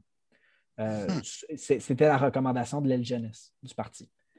Et donc, ils ont accepté ça. Il y a eu un vote dans, le parti pour mettre ça dans, le programme, puis ça a été accepté. Justin Trudeau était contre au début, mais quand il était élu chef, il a comme changé son fusil d'épaule en disant ah, ben, en fait, puis je, vais, lui donner, je vais donner du crédit parce que ça se peut que ce soit vraiment comme monsieur, madame, tout le monde, des préjugés qui finalement se sont transformés lorsqu'on l'a exposé à l'argumentaire. Dire Mais non, mais peut-être que tu ne veux pas que tes enfants consomment, peut-être que tu ne veux pas euh, euh, toi consommer, mais regarde qu'est-ce que ça peut faire. Puis il a changé son fusil d'épaule. Il n'était pas obligé de le faire, le Parti libéral, parce qu'il n'a pas fait sa campagne là-dessus non plus. C'était au fond de la, plateforme électorale. Euh, une plateforme électorale de 200 pages, c'était peut-être à la page 170. Ben, un peu comme celle du Parti québécois, chaque année, depuis ben, chaque année, depuis 1976, ils disent qu'ils vont changer le système de vote, mais c'est pas encore fait. Ben, c'est ça. la, campagne, c'est clairement pas joué là-dessus. C'est pour ça que ça a surpris aussi. C'est pour ça que les milieux de pratique n'étaient pas tout à fait prêts quand il y a eu l'annonce de la légalisation, parce qu'ils se sont dit OK, il va le faire pour vrai. Ils ont quand même été surpris. Oui, c'est sûr que ça n'a pas dû aider qu'il l'ait fait dans les toilettes du Parlement, mais ça, c'est une histoire. mais c'est ça. Puis là, là il y a eu légalisation. Puis avant qu'on commence à parler de la légalisation, comment ça se passe. Tu m'as parlé rapidement, euh, là, Gabriel, tu viens d'en parler, les, arguments qui étaient, euh, qui ont probablement convaincu Justin Trudeau de, légaliser. Mais est-ce que tu en aurais des arguments qui, étaient justement pro-légalisation, qui étaient contre la criminalisation du cannabis? Est-ce que tu en aurais que tu pourrais nous dire? parce que qui était, contre, qui était contre la criminalisation? Oui, exactement, qui, qui, est des arguments en, faveur de la légalisation. C'était quoi les, principaux arguments qui étaient pour? Ben, en fait, c'est honnêtement, puis c'est peut-être parce que ça fait, ça, fait, euh, ça fait un bout que je travaille là-dessus puis que je suis comme exposé à ces idées-là, mais il n'y a, juste aucune justification possible à la criminalisation du cannabis dans un État comme le nôtre toutes les études vont, euh, euh, médicales vont montrer que ce n'est pas plus dangereux que l'alcool. C'est dangereux, c'est une drogue. C'est-à-dire, il ne faut pas consommer du cannabis ou de l'alcool ou du tabac comme on mange des carottes. On s'entend, c'est une mhm. drogue, c'est un psychotrope. Ce n'est pas idéal. Il faudrait le, plus possible éviter la consommation de ça. Il y a des contextes favorables et des contextes moins favorables. Donc, ça, on sait ça. Après ça, on sait que la prohibition, ça ne fonctionne pas. Donc, on sait qu'en mettant des ressources dans la police, c'est de l'argent gaspillé. On sait que les gens ne vont pas arrêter de consommer parce que c'est illégal. Donc, on met de l'argent des contribuables. Hein. Finalement, c'est les, taxes et impôts qui, payent la répression, mais c'est totalement inefficace. Si, on avait un, système de santé publique, bon, comme on a au Canada, puis qu'on se rendait compte du jour au lendemain qu'il est totalement inefficace, puis ça ne fonctionne pas, mais probablement qu'il y aurait des gens, euh, des, groupes qui se lèveraient à dire ben, écoutez, on paye pour ça, est-ce que ce serait possible peut-être de changer ce système-là? Bon, là, ce n'est pas le mhm. cas. Euh, il, y a des, il, y a des, gens, euh, c'est sûr, qui sont contre le système public, mais c'est un système qui marche relativement bien. Mais on peut s'imaginer que si ce n'était pas un enjeu moral, puis avec des, préjugés et des connotations, tout ça, ah, ça, ferait, ça ferait longtemps que ce serait illégal. Mhm. Parce qu'on se serait dit, mais là, ça ne fonctionne pas. On essaie, on essaie d'empêcher les gens de consommer en, envoyant de la police, puis ils n'arrêtent pas. Donc, donc, il y a ça. Après ça, il y a toute la question morale des droits et libertés. Hein, euh, le, rapport de l'Inde disait dans une société démocratique fondée sur les droits et libertés, c'est pas acceptable de restreindre. C'est acceptable de restreindre le choix des citoyens sur certaines questions lorsque ça met leur vie en danger, etc. Mais là, dans ce cas-là, puisque la vie n'est pas en danger, euh, c'est difficile. C'est difficile de, de, justifier ça d'un point de vue moral. Puis ensuite de ça, la légalisation comme telle, ça apporte des bienfaits. C'est bien d'avoir un modèle de vente euh, réglementée, euh, mm-hmm. du cannabis de qualité, euh, certifié, tout ça. C'est bien d'avoir un, environnement de consommation puis un, produit qui n'est pas dangereux, qui est le moins dangereux possible. C'est bien tout ça. C'est du revenu supplémentaire pour l'État. Puis en, 2015, ben, on avait l'exemple américain qui était juste à côté, qui tenait de commencer. Puis on voyait des, profits monstres pour l'État. Puis il y avait aussi euh, le modèle portugais qui, depuis quelques années, j'imagine, ça devait faire euh, comme ça devait être bien, sinon. Euh. Ben, c'est ça. Hmm. Les milieux de pratique, tous les experts sur la légalisation, là, je ne parle pas nécessairement des médecins, parce que les médecins peuvent être experts sur l'effet du cannabis sur la santé, mais ils ne sont pas experts des politiques en matière de, mm-hmm. cannabis. moi, je parle ici des gens en criminologie, des gens en santé publique, des gens en sociologie, en sciences politiques, des, Mhm. des experts en politique publique euh, sur les drogues. Il n'y a personne dans cette communauté-là, ou en tout cas, c'est des voix marginales, qui vont dire ce n'est pas une bonne idée de euh, diminuer la répression et d'augmenter l'encadrement. Il n'y a personne qui va Mhm. dire ça. C'est ça, qui est, c'est ça qui est intéressant. Puis d'ailleurs, si les gens, ça leur intéresse, il y a un excellent euh, épisode du euh, podcast Conflit Class sur, ce- sur l'enjeu de la légalisation des drogues. Puis c'est avec deux intervenants sur le terrain. que c'est- Ils parlent exactement de ça. Puis, puis ça qui est fou, c'est que quand on regarde les spécialistes, qu'est-ce qui se fait sur le terrain, ben, tout- les gens sont en général unanimes sur le fait que ben, la répression n'est absolument pas la solution et Mhm. même nuit plus qu'autre chose. Et ça coûte une fortune. Puis c'est, Mhm. en fait, c'est complètement logique. Puis en fait, c'est la question, c'est pourquoi ça a pris autant de temps? C'est, c'est ça qui est, Ben, ouais, ça. Ben, pour- décourageant. pour- juste pour poursuivre sur les, les coûts, là, euh, pour donner un, un aperçu, là, euh, puis j'ai pas, pas les chiffres exacts, mais j'ai la proportion. Euh, dans, le cadre d'un projet de recherche que je faisais la- l'an dernier, euh, j'ai eu accès à des données euh, sur c'est quoi le coût au Canada de la consommation de cannabis. Donc, les coûts de santé, les coûts administratifs de justice et les coûts bon, de, répression, au complet. La moitié des coûts associés à la consommation de cannabis, il y les coûts, c'est-à-dire parce que c'est une drogue, puis ça a des effets, tout ça, il y a des coûts. La moitié des coûts, c'est des coûts de justice. Donc, en légalisant, ce qu'on fait, c'est qu'on coupe la moitié des coûts d'une job. Déjà, tac, on, claque des doigts. Puis après ça, avec des programmes qui peuvent diminuer, par exemple, euh, ben là, ils mettaient dans, le calcul toute la question de la perte de productivité au travail, euh, les, les troubles de santé qui sont associés à ça. Mais peut-être qu'en mettant des programmes de prévention, puis en, agissant, au lieu de faire de la répression, en agissant sur le problème, euh, et en, en- en- en envoyant des messages et tout ça, ben peut-être qu'on peut contrôler un petit peu la consommation ou la- la- les consommations qu'on juge problématiques, fréquentes, euh, dans un environnement qui n'est pas nécessairement sain, euh, pour des raisons qui ne sont pas nécessairement saines. Ces consommations-là, on peut les contrôler, puis diminuer les coûts encore plus. Mais déjà, en légalisant, en claquant des doigts, on a 50 des, pourcents des coûts qui sont sauvés. C'est fou. Puis, euh, puis même, c'est en termes de, de service à la population, à la place de payer des policiers pour qu'ils courent après des jeunes qui fument un bat à 15 heures dans un parc, on pourrait peut-être, je ne sais pas, soit les payer pour qu'ils euh, s'en- euh, peut-être s'occupent des armes à feu euh, de contrebande ou même juste les remplacer par des travailleurs sociaux. Je me dis, c'est plein, mais le débat hier, c'est mon, point éditorial aujourd'hui pour Non, le mais c'est vrai, il y, a- il y a des groupes qui pensent ça. Puis dans le, dans le cadre du mouvement Black Lives Matter aux États-Unis, cette année, on a eu tout le mouvement aussi Defund the Police, qui est un mouvement qu'on discrédite beaucoup parce que les gens disent ben là, il n'y aura pas de police, puis euh, ça va être le, le bordel, mais qui, sur le fond, est, est très intéressant de, de- de Mhm. remplacer les ressources policières par des ressources d'aide. Mhm. Euh, euh, c'est assez intéressant, là. D'un Mm. point de vue de santé publique, puis d'un point de vue de, de rapport humain entre l'État et les citoyens, là. c'est assez Ouais. intéressant. là. Aider au lieu de nuire.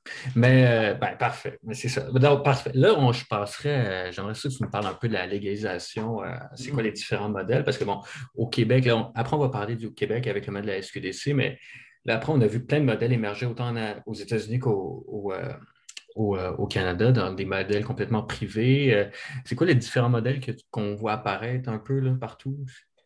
Moi, j'aime bien la typologie d'une criminologue euh, qui s'appelle Lynn Beauchamp, qui est criminologue à l'Université d'Ottawa.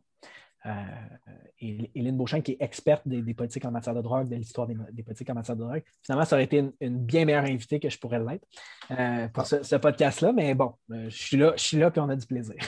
Mais, euh, non, non, Lynn Beauchamp, c'est vraiment la, la spécialiste canadienne, à mon avis, là, sur cette question-là. Et elle, elle, fait, elle, elle parle de trois différents modèles pour les politiques en matière de drogue, Mm. de cannabis particulièrement. Elle parle de la prohibition 2.0, donc une espèce de politique qui, euh, bon, légalise, mais qui met des barrières assez graves sur la consommation, sur la production, tout ça, et qui finalement, dans les effets, ben, dans la mise en œuvre, ressemble beaucoup à de la prohibition ou, ou des formes de prohibition. Tu as le modèle santé publique, euh, réduction des méfaits, donc qui est un espèce d'encadrement idéal, là, jugé euh, du, point de vue des experts. Euh, puis tu as le- la commercialisation, qui est un espèce de modèle qui ressemble beaucoup à ce qu'on fait pour l'alcool. C'est-à-dire l'alcool, c'est comme un autre produit, il n'y a pas vraiment de prévention. Mm-hmm. on, est beaucoup, on est dans la vente, on est dans une logique lucrative quand on vend. et donc, ça, c'est comme, les, comme trois modèles qui, me semblent, couvrir pas mal toutes les, politiques qui existent. et si je prends le cas américain, en général, il y a des différences, puis il y a des, spécificités locales, mais en général, aux États-Unis, quand on pense légalisation du cannabis, on pense c'est 21 ans pour euh, l'âge légal, le modèle de vente est privé. Euh, on a le droit de faire pousser son cannabis, puis là, le nombre de plants varie. Euh, on n'a pas le droit de consommer dans les lieux publics, comme au Québec, par exemple. puis c'est ça. Fait que je dirais que la, quasi-unanimité des, modèles, ça ressemble à ça. Puis il y a de la diversité réglementaire dans la mise en œuvre, tout ça. Mais ça, c'est le gros du, euh, des, modèles qui sont adoptés dans les États américains. OK. OK. Puis au, Canada, par exemple, euh, c'est relativement, je pense qu'il y a des modèles très qui sont très semblables au, Québec, mais sinon, c'est, euh, ça ressemble à quoi? Au Canada, il y a énormément de diversité, puis c'est, de là où que l'intérêt de ma directrice vient, c'est à dire, là, attendez, là, on a 10 provinces, 3 territoires qui font la même politique en même temps. Hein, la même mm. chose en même temps, dans le même contexte, avec les mêmes informations. Puis on se retrouve avec une diversité des modèles qui est assez impressionnante.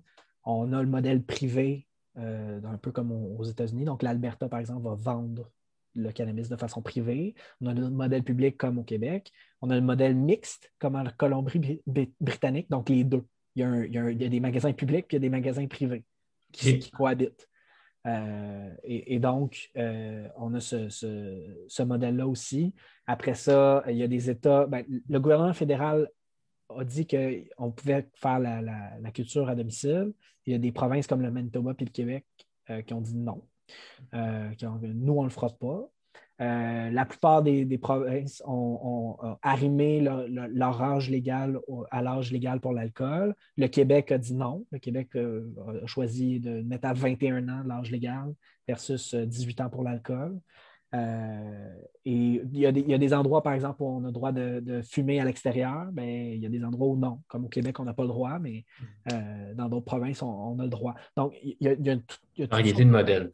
Oui, il y a plein de modèles, il y a plein de diversité. Puis c'est intéressant de, regarder un petit peu pourquoi dans chaque province les modèles sont différents. Puis souvent, c'est des contingences, c'est des, préférences des, élites politiques, puis euh, des groupes de pression qui sont plus forts ou moins forts dans une province ou une autre. Euh, et donc, c'est très intéressant de regarder ça.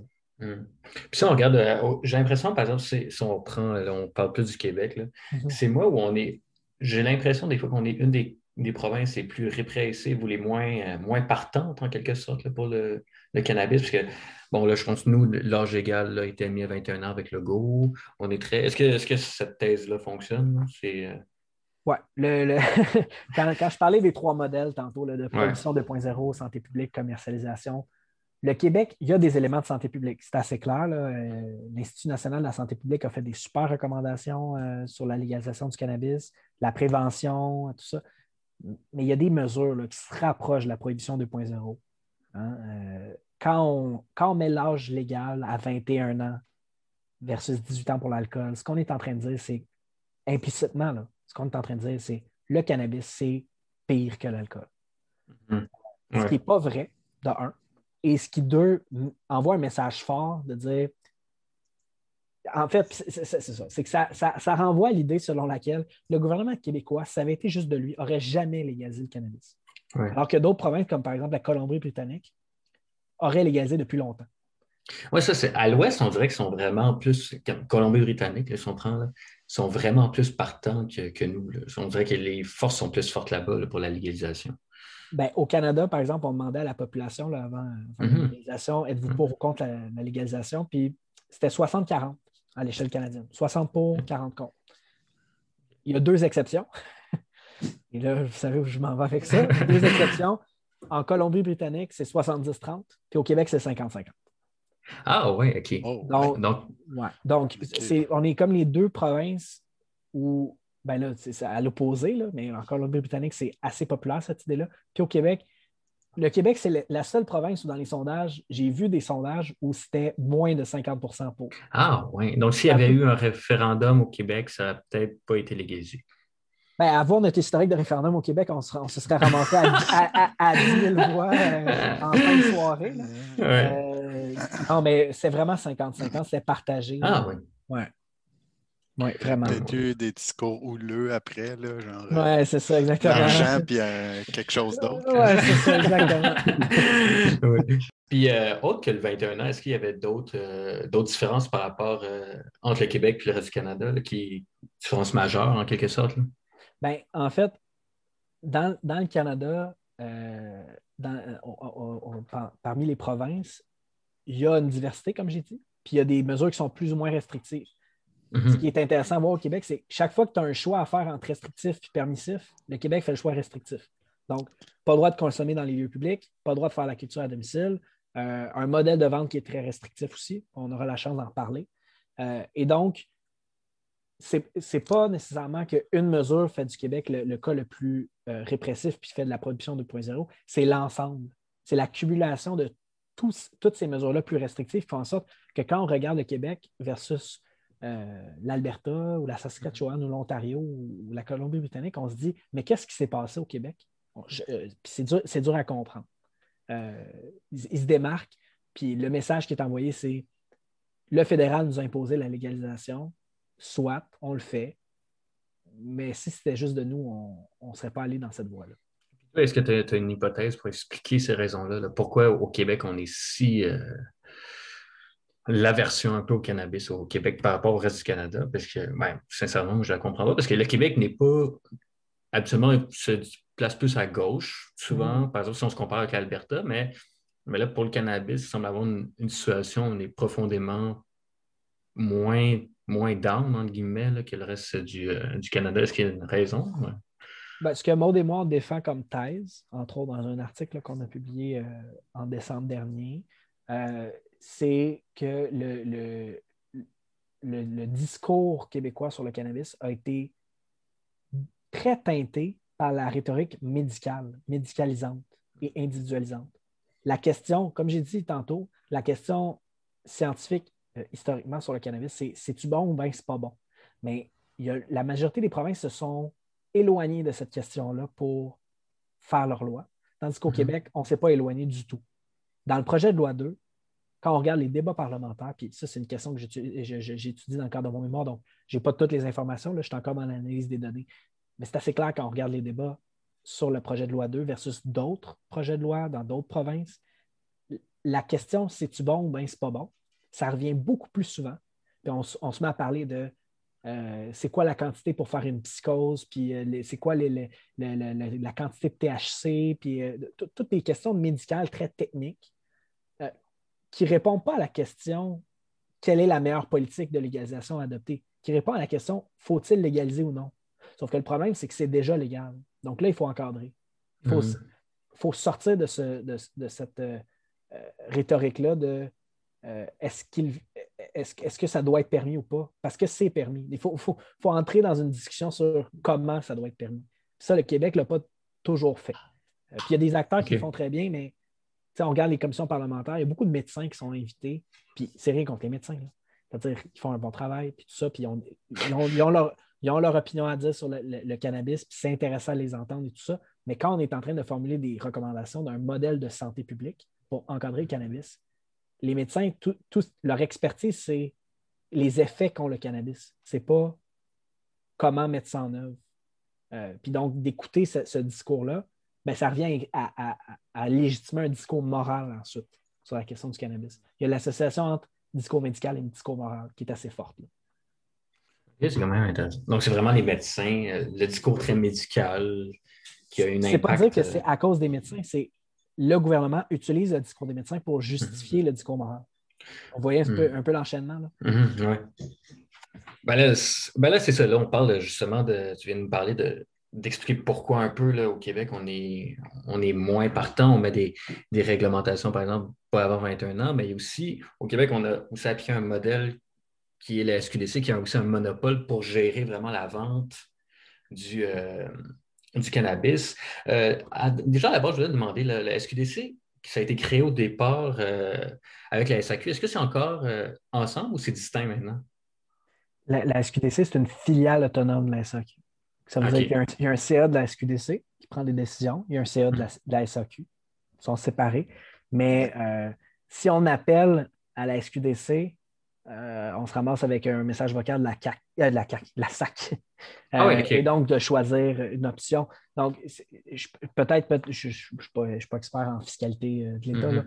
mais peut-être que les comptes sont, sont gérés conjointement, tout ça. Mais c'est vraiment tout ce qui est décision sur les produits ou sur la façon de mettre, mettre de, de, vente. Tout mm-hmm. ça, ça appartient à la SQDC. Mm. donc voilà. Mais ça, puis là, la SQDC, de toute façon, je pense que ça va grossir. en ce moment, on est à la SQDC, là, ce qu'on se demandait, moi, Gaël. Tu sais-tu environ, ça pèse en poids là, économique déjà? C'est quoi les, revenus un peu? As-tu des données là-dessus? déjà, c'est quand même récent, mais ça, ça, augmente quand même rapidement. Ça se développe. Pour, 2019-2020, euh, en, chiffre d'affaires, 93,5 euh, millions. Et de tabarnouche, OK, quand même. Mais ce n'est pas, pas grand-chose. Si je compare avec la SAC, on est à 1,7 milliard, la SAC. Ouais, non, c'est tu calmes nos ardeurs. c'est ça, mais, en, Même temps, c'est normal. C'est-à-dire que ce n'est pas, le même, pas le même produit. Euh, il y a 20% des gens qui consomment du cannabis, puis il y en a 80-90 qui consomment de l'alcool. Mm-hmm. C'est normal. ça. Puis il y a aussi moins de SQDC, de magasins, mm-hmm. entre autres, si, si je ne me trompe pas. Oui, ben, clairement. Là, euh, puis on pourra peut-être en reparler dans le cadre de, la lutte au marché noir. mais euh, euh, de, mémoire, il y a quelque chose comme 40 à 50 succursales de la SQDC. En Alberta, il y en a 407. Donc, ça peut, ah ouais, oh. ça, peut donner. Oui, mais en Alberta, c'est privé. Fait que c'est plus comme. C'est un peu monsieur, madame, tout le monde qui veut s'ouvrir son. Exactement. Donc, c'est un modèle. cannabis, fait que let's go. C'est un choix mais euh, ce n'est pas nécessairement. Euh, disons, au Canada, c'est le modèle, le modèle québécois, c'est le modèle où il y a le moins de magasins de cannabis par habitant, si je le mets comme ça. Euh, mais, mais attends, tu as dit en Alberta, c'était combien? 200 400, si je ne me trompe pas, je, peux, je aller voir. Mais c'est quand même fou que l'Alberta, qui a une bien plus petite population que le Québec, on a probablement dix fois plus de magasins. ça montre quand même qu'il y, a quand même un décalage assez important entre les deux provinces. Euh, Alberta, excuse, on est en, 2000, en fin de, en, milieu 2020, disons, été 2020, 497. c'est complètement fou. Oui, puis le Québec, on était à 43. Oui, puis c'est ça qui est fou parce que, c'est bon, des fois, je ne sais pas, qu'on passe devant un SQDC ou, quand on y va, là, il y a du monde qui vont. Il y a des fils mhm. incroyables. Par exemple, là, on a, on a comme pris l'habitude avec le, la, situation du COVID qu'il y ait toujours des fils devant le magasin. Les magasins, mais devant les SQDC, depuis leur ouverture, il y avait des fils monstres presque en permanence devant ces magasins-là.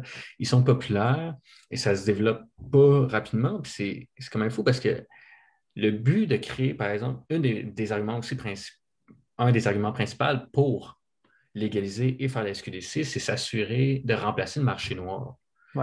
Mais ça, on n'y arrivera absolument jamais avec 43 magasins à travers le. c'est quand il devrait en avoir au moins une centaine. Il y a, des, il y a des régions qui ne sont même pas desservies. Euh, jusqu'à récemment, entre autres la Côte-Nord. Puis je sais que c'est grand la Côte-Nord, puis qu'il n'y a pas beaucoup de monde, puis je peux comprendre, mais, mais il y a des régions qui ne sont pas desservies. Ça veut dire qu'en Côte-Nord, c'est encore le marché illégal. Mm-hmm. Au lac Saint-Jean, il y en a une ou deux. Mais c'est grand, le lac Saint-Jean. il faut se promener. Là. Mhm. On ne va pas faire quatre heures d'auto pour aller à la SQDC. Là. On s'entend. Non, ils vont, ils vont appeler la, même personne qui en a acheté avant, puis il va se faire. En tout cas. Mais, mais, mais c'est ça, c'est. Parce que c'est ça, il y a une volonté. Est-ce qu'on sait. Est-ce qu'il y a une évaluation de savoir. Parce que le but, c'est d'écraser le marché noir un jour. C'est pas. C'est ça. C'est que c'est ça le but sur papier. C'est ça le but du le gouvernement fédéral, c'est ça son objectif. Mhm. Mais en pratique, au Québec, on ne peut pas dire que c'est ça l'objectif de la SQDC, de combattre le marché légal. En Colombie-Britannique, c'est ça l'objectif. moi, cet été, je parlais à des parties prenantes de la Colombie-Britannique, mhm. de l'Ontario et du Québec. Tant au BC qu'en Ontario, ça revenait, l'idée de combattre le marché légal. on voyait les manières dont on était capable de combattre le marché légal. Mhm. Euh, rendre les magasins attrayants, en avoir beaucoup, vendre des choses que le marché légal ne peut pas vendre, vendre moins cher que le marché légal. Quoique la SQDC le fait bien, ça, le vendre pas cher. Euh, mais donc, au Québec, on n'est pas là-dedans du tout.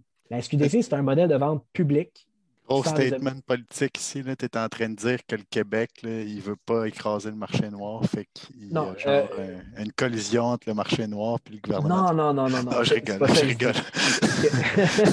non, non. Ce que, je veux dire, c'est que ce n'est pas un objectif principal. Hmm, pas, quand, quand, je demande c'est quoi, quoi, la SQDC au Québec, on me répond ben, c'est un modèle de vente publique qui sert des objectifs de santé publique. Donc, restreindre la consommation, euh, des produits de qualité, mais un faible nombre de produits. Hein. Si je mhm. compare, euh, par exemple, euh, à, l'Ontario, au Québec, on avait 200 produits en 2019-2020 à la SQDC. En Ontario, à l'OCS, le Ontario Cannabis Store, il y en avait 1567. Ah oui. Hmm. Ben, juste l'autre fois, on regardait avec Paul les produits. Là, il y avait, en Ontario, il y avait de la fondue. Tu pouvais te faire de la fondue au chocolat au cannabis. Est-ce que, est que l'objectif, c'est de se rendre à 1500? Est-ce que c'est de se rendre à plein de produits, le plus de produits possible? Pas nécessairement. Je ne suis pas en train de, de, fournir un jugement sur combien de produits il devrait avoir. Mais c'est sûr qu'en restreignant le nombre de produits, ben, on sera moins attrayant. En restreignant le nombre de succursales, on sera moins attrayant. Hmm. Euh, puis le but, c'est ça. Il ne faut pas tomber non plus de l'autre côté de la, à la commercialisation. Si je hmm. prends la SAC, la SAC, c'est un modèle de vente publique qui échoue au quotidien à répondre à ses objectifs de santé publique. Hmm. Ben je veux dire, c'est le bordel, la santé publique à la SAC. La carte inspire, les rabais, les publicités à la télé, on n'est pas dans, dans buvez responsablement. Non, non. Il y a Éducalcool qui fait son travail justement d'éducation, de prévention, qui fait, qui fait, je pense, très bien. Mais après mhm. ça, de l'autre côté, euh, la, SAC, c'est l'hyper-normalisation. C'est un conseiller, on, demande, on dit euh, Ouais, je mange telle affaire ce soir, qu'est-ce que je peux boire? Puis il dit ah, J'ai bu ça la semaine passée, etc. Mhm. allez, allez, donc à la SQDC et demandez ça. C'est illégal, ils n'ont pas le droit. Les conseillers, les conseillers à la SQDC, ce n'est pas des conseillers sur les produits, c'est des conseillers sur c'est donner de l'information. C'est quoi le THC, hmm. c'est quoi, combien de temps ça va prendre avant de faire effet, etc. Donc, c'est vraiment un, conseiller sur ta santé. La, SAQ, c'est un conseiller sur ton expérience client avec le produit. C'est deux choses complètement différentes. Ah, Paul. Pas Excusez-moi, est-ce que vous m'entendez? Oui. Excusez-moi, je voulais poser une question. J'étais tellement énervé que j'ai sacré mon, écouteur à terre. Mais, mais, mais c'est ça qui, qui ça continue dans, au Québec. On est extrêmement, c'est ça, on est vraiment. Euh, il y a une aversion contre le cannabis qui est assez impressionnante. C'est vraiment, on n'essaie pas de, rendre tout ça agréable. On est vraiment, on n'est pas dans une optique de développer la SQDC commercialement. On est vraiment dans une optique de comme carrément laisser ça un peu désagréable pour pas que le monde soit attiré vers ça. Puis, tu sais, ben, c'est dommage parce que le marché noir va continuer à survivre. Les gens vont continuer à aller. Tu sais, je veux dire, si vous habitez euh, en Outaouais, vous allez aller à, Ottawa là, acheter Probablement. Probablement. C'est ça, c'est. Ouais, probablement. Puis, si on regarde, par exemple, la Colombie-Britannique, ce qu'ils font. Puis là, c'est encore une fois, je ne suis pas en train de dire que c'est ça qu'il faudrait faire. Ce que je suis en train de dire, c'est qu'il y, a une différence avec la SQDC. En Colombie-Britannique, tu rentres dans les magasins et il peut y avoir des euh, samples, des, euh, des, des, échantillons. Des dégustations. Pas des dégustations, mais on peut sentir. OK. Euh, et, donc, et les produits, tu peux les prendre toi-même. la SQDC, c'est derrière un comptoir, un peu comme les cigarettes. donc, on est un petit peu ailleurs. Ce n'est pas de dire que c'est mieux de faire ça, mais c'est de dire que quand même, on fait un choix politique à la SQDC qu'on ne fait peut-être pas ailleurs. Mhm. Mais ça, c'est peut-être juste parce que c'est le gouvernement actuel qui veut ça. Peut-être qu'avec les prochains gouvernements, ça va être autre chose. Ça ne semble pas euh, être ça. Dans l'administration publique, ça semble être beaucoup cette approche-là de santé publique, qui n'est pas nécessairement mal. Euh, mais il faut être, faut, être, faut être honnête en se disant, mais c'est sûr que la lutte au marché noir, je pense qu'au Québec, on met beaucoup l'accent sur le prix. On dit on va combattre le marché noir avec le prix, mais le marché noir, c'est aussi, il peut être où tu veux quand tu veux. Euh, mm-hmm. C'est aussi une expérience client. c'est aussi des, conseils sur les produits. Donc, peut-être, je pense que si je, si je devais fournir une recommandation, ou en tout cas de porter un jugement normatif, il faudrait être capable de peut-être équilibrer cette dimension-là de santé mm-hmm. publique avec d'autres considérations, dont la lutte au, marché légal. Parce que là, ça va relativement bien, la lutte au marché légal, mais peut-être qu'on va atteindre un plafond éventuellement. Ah mon Dieu, ben c'est. Puis toi, tu vois un peu euh, comment tu vois le, futur, la légalisation? Parce qu'en général, ça se passe extrêmement bien. On conclura un peu là-dessus, mais pour toi, ben, est-ce que tu. Oui, Gaël, ben, d'autres questions? Ben, en fait, euh, euh, je sais qu'en Arizona, ça a plus ou moins bien été, comme il y a eu comme deux référendums, un qui n'a pas passé, un qui a passé, quelque chose comme ça. en, 2016, en 2016 il y avait eu un, référendum, ça n'a pas fonctionné. Ils se sont mhm. réessayés en 2020. Ce que ça nous dit sur comment ça va se passer aux États-Unis, c'est que ça va se passer comme ça. Il va, il va y avoir des référendums jusqu'à temps que ça passe. ça. ça. va se faire en courte pointe. On appelle du patchwork. Hmm. Ça va se faire en courte pointe. C'est-à-dire, le fédéral n'a pas cette volonté-là de légaliser. Bien, parfait. Tous les États vont finir par légaliser. on est déjà à 16, ça fait 8 ans. Euh, donc, c'est l'équivalent de, deux par année. D'ici 10 ans, moi, j'ai l'impression qu'il va en avoir au moins la moitié, si hmm. ce n'est pas le deux tiers. Mais c'est ça, moi, j'allais vers ça. Ma, question, c'est en fait, la légalisation a commencé, puis j'ai plus, elle va continuer à se propager. Je ne pense pas qu'il va y avoir un retour en arrière. Je ne pense pas qu'aucun gouvernement va dire OK, donc c'est une heure, on, on recule, puis on ça ne devrait pas arriver. Ben, je ne sais pas ce que tu en penses. Non, parce que ça se passe relativement bien. peu importe, là, on parlait des modèles, la SQDC, c'est ici, puis en Colombie-Britannique, c'est Mais en général, ça se passe bien, puis il n'y a pas. C'est pas l'apocalypse. Non quand on, parle, quand, on prend les opposants, c'est des associations de parents inquiets, c'est des conservateurs religieux. Mais ces gens-là, ils, prédisent que c'est l'apocalypse, la, légalisation ou la décriminalisation des drogues. Ben, Or, ce qu'on voit, c'est pas ça. Ben, juste au Canada, juste avant que ça se légalise, dans les dernières semaines, le monde il commençait à se dire OK, comment que ça va être après, le futur, puis tout. Puis finalement, ben, il s'est rien passé. C'est en fait, c'est que, un peu pour reprendre le discours de la CAQ, euh, à la CAQ, le cannabis, c'est légal, mais ce n'est pas banal. Mais ça devrait l'être. C'est-à-dire, c'est mm. pas. pas est-ce que ça a des effets? Est-ce, que c'est, est-ce, qu'il faut faire attention? Est-ce qu'il faut faire de la prévention? Oui. Mais en somme, la légalisation du cannabis, c'est assez banal. Puis mm-hmm. je dis ça en travaillant là-dessus. Je, je, serais supposé vous vendre le fait que c'est donc un grand changement social profond c'est un changement de rhétorique, puis ça, ça, confronte. Mhm. Mais la politique comme telle, il ne se passe rien depuis que c'est légal. Ce n'est pas différent tant que ça. La seule chose qu'on a faite, c'est arrêter de criminaliser des gens qui, finalement, étaient juste des consommateurs de drogue. Ce n'était pas euh, des crimes contre d'autres gens, pas, ça nuisait à personne.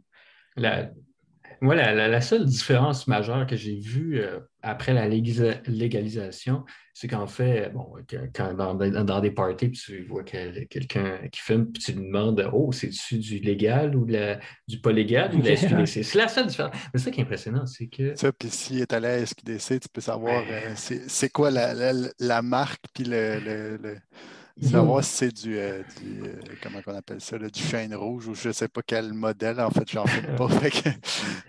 Mais c'est impressionnant à quel point euh, l'apocalypse, je me rappelle de, Gérald Deltel, qui est député québécois à, la Chambre des communes à Ottawa, qui, le jour de la légalisation, s'est présenté à l'Assemblée nationale habillé de tout noir. De, oui, c'est un jour triste.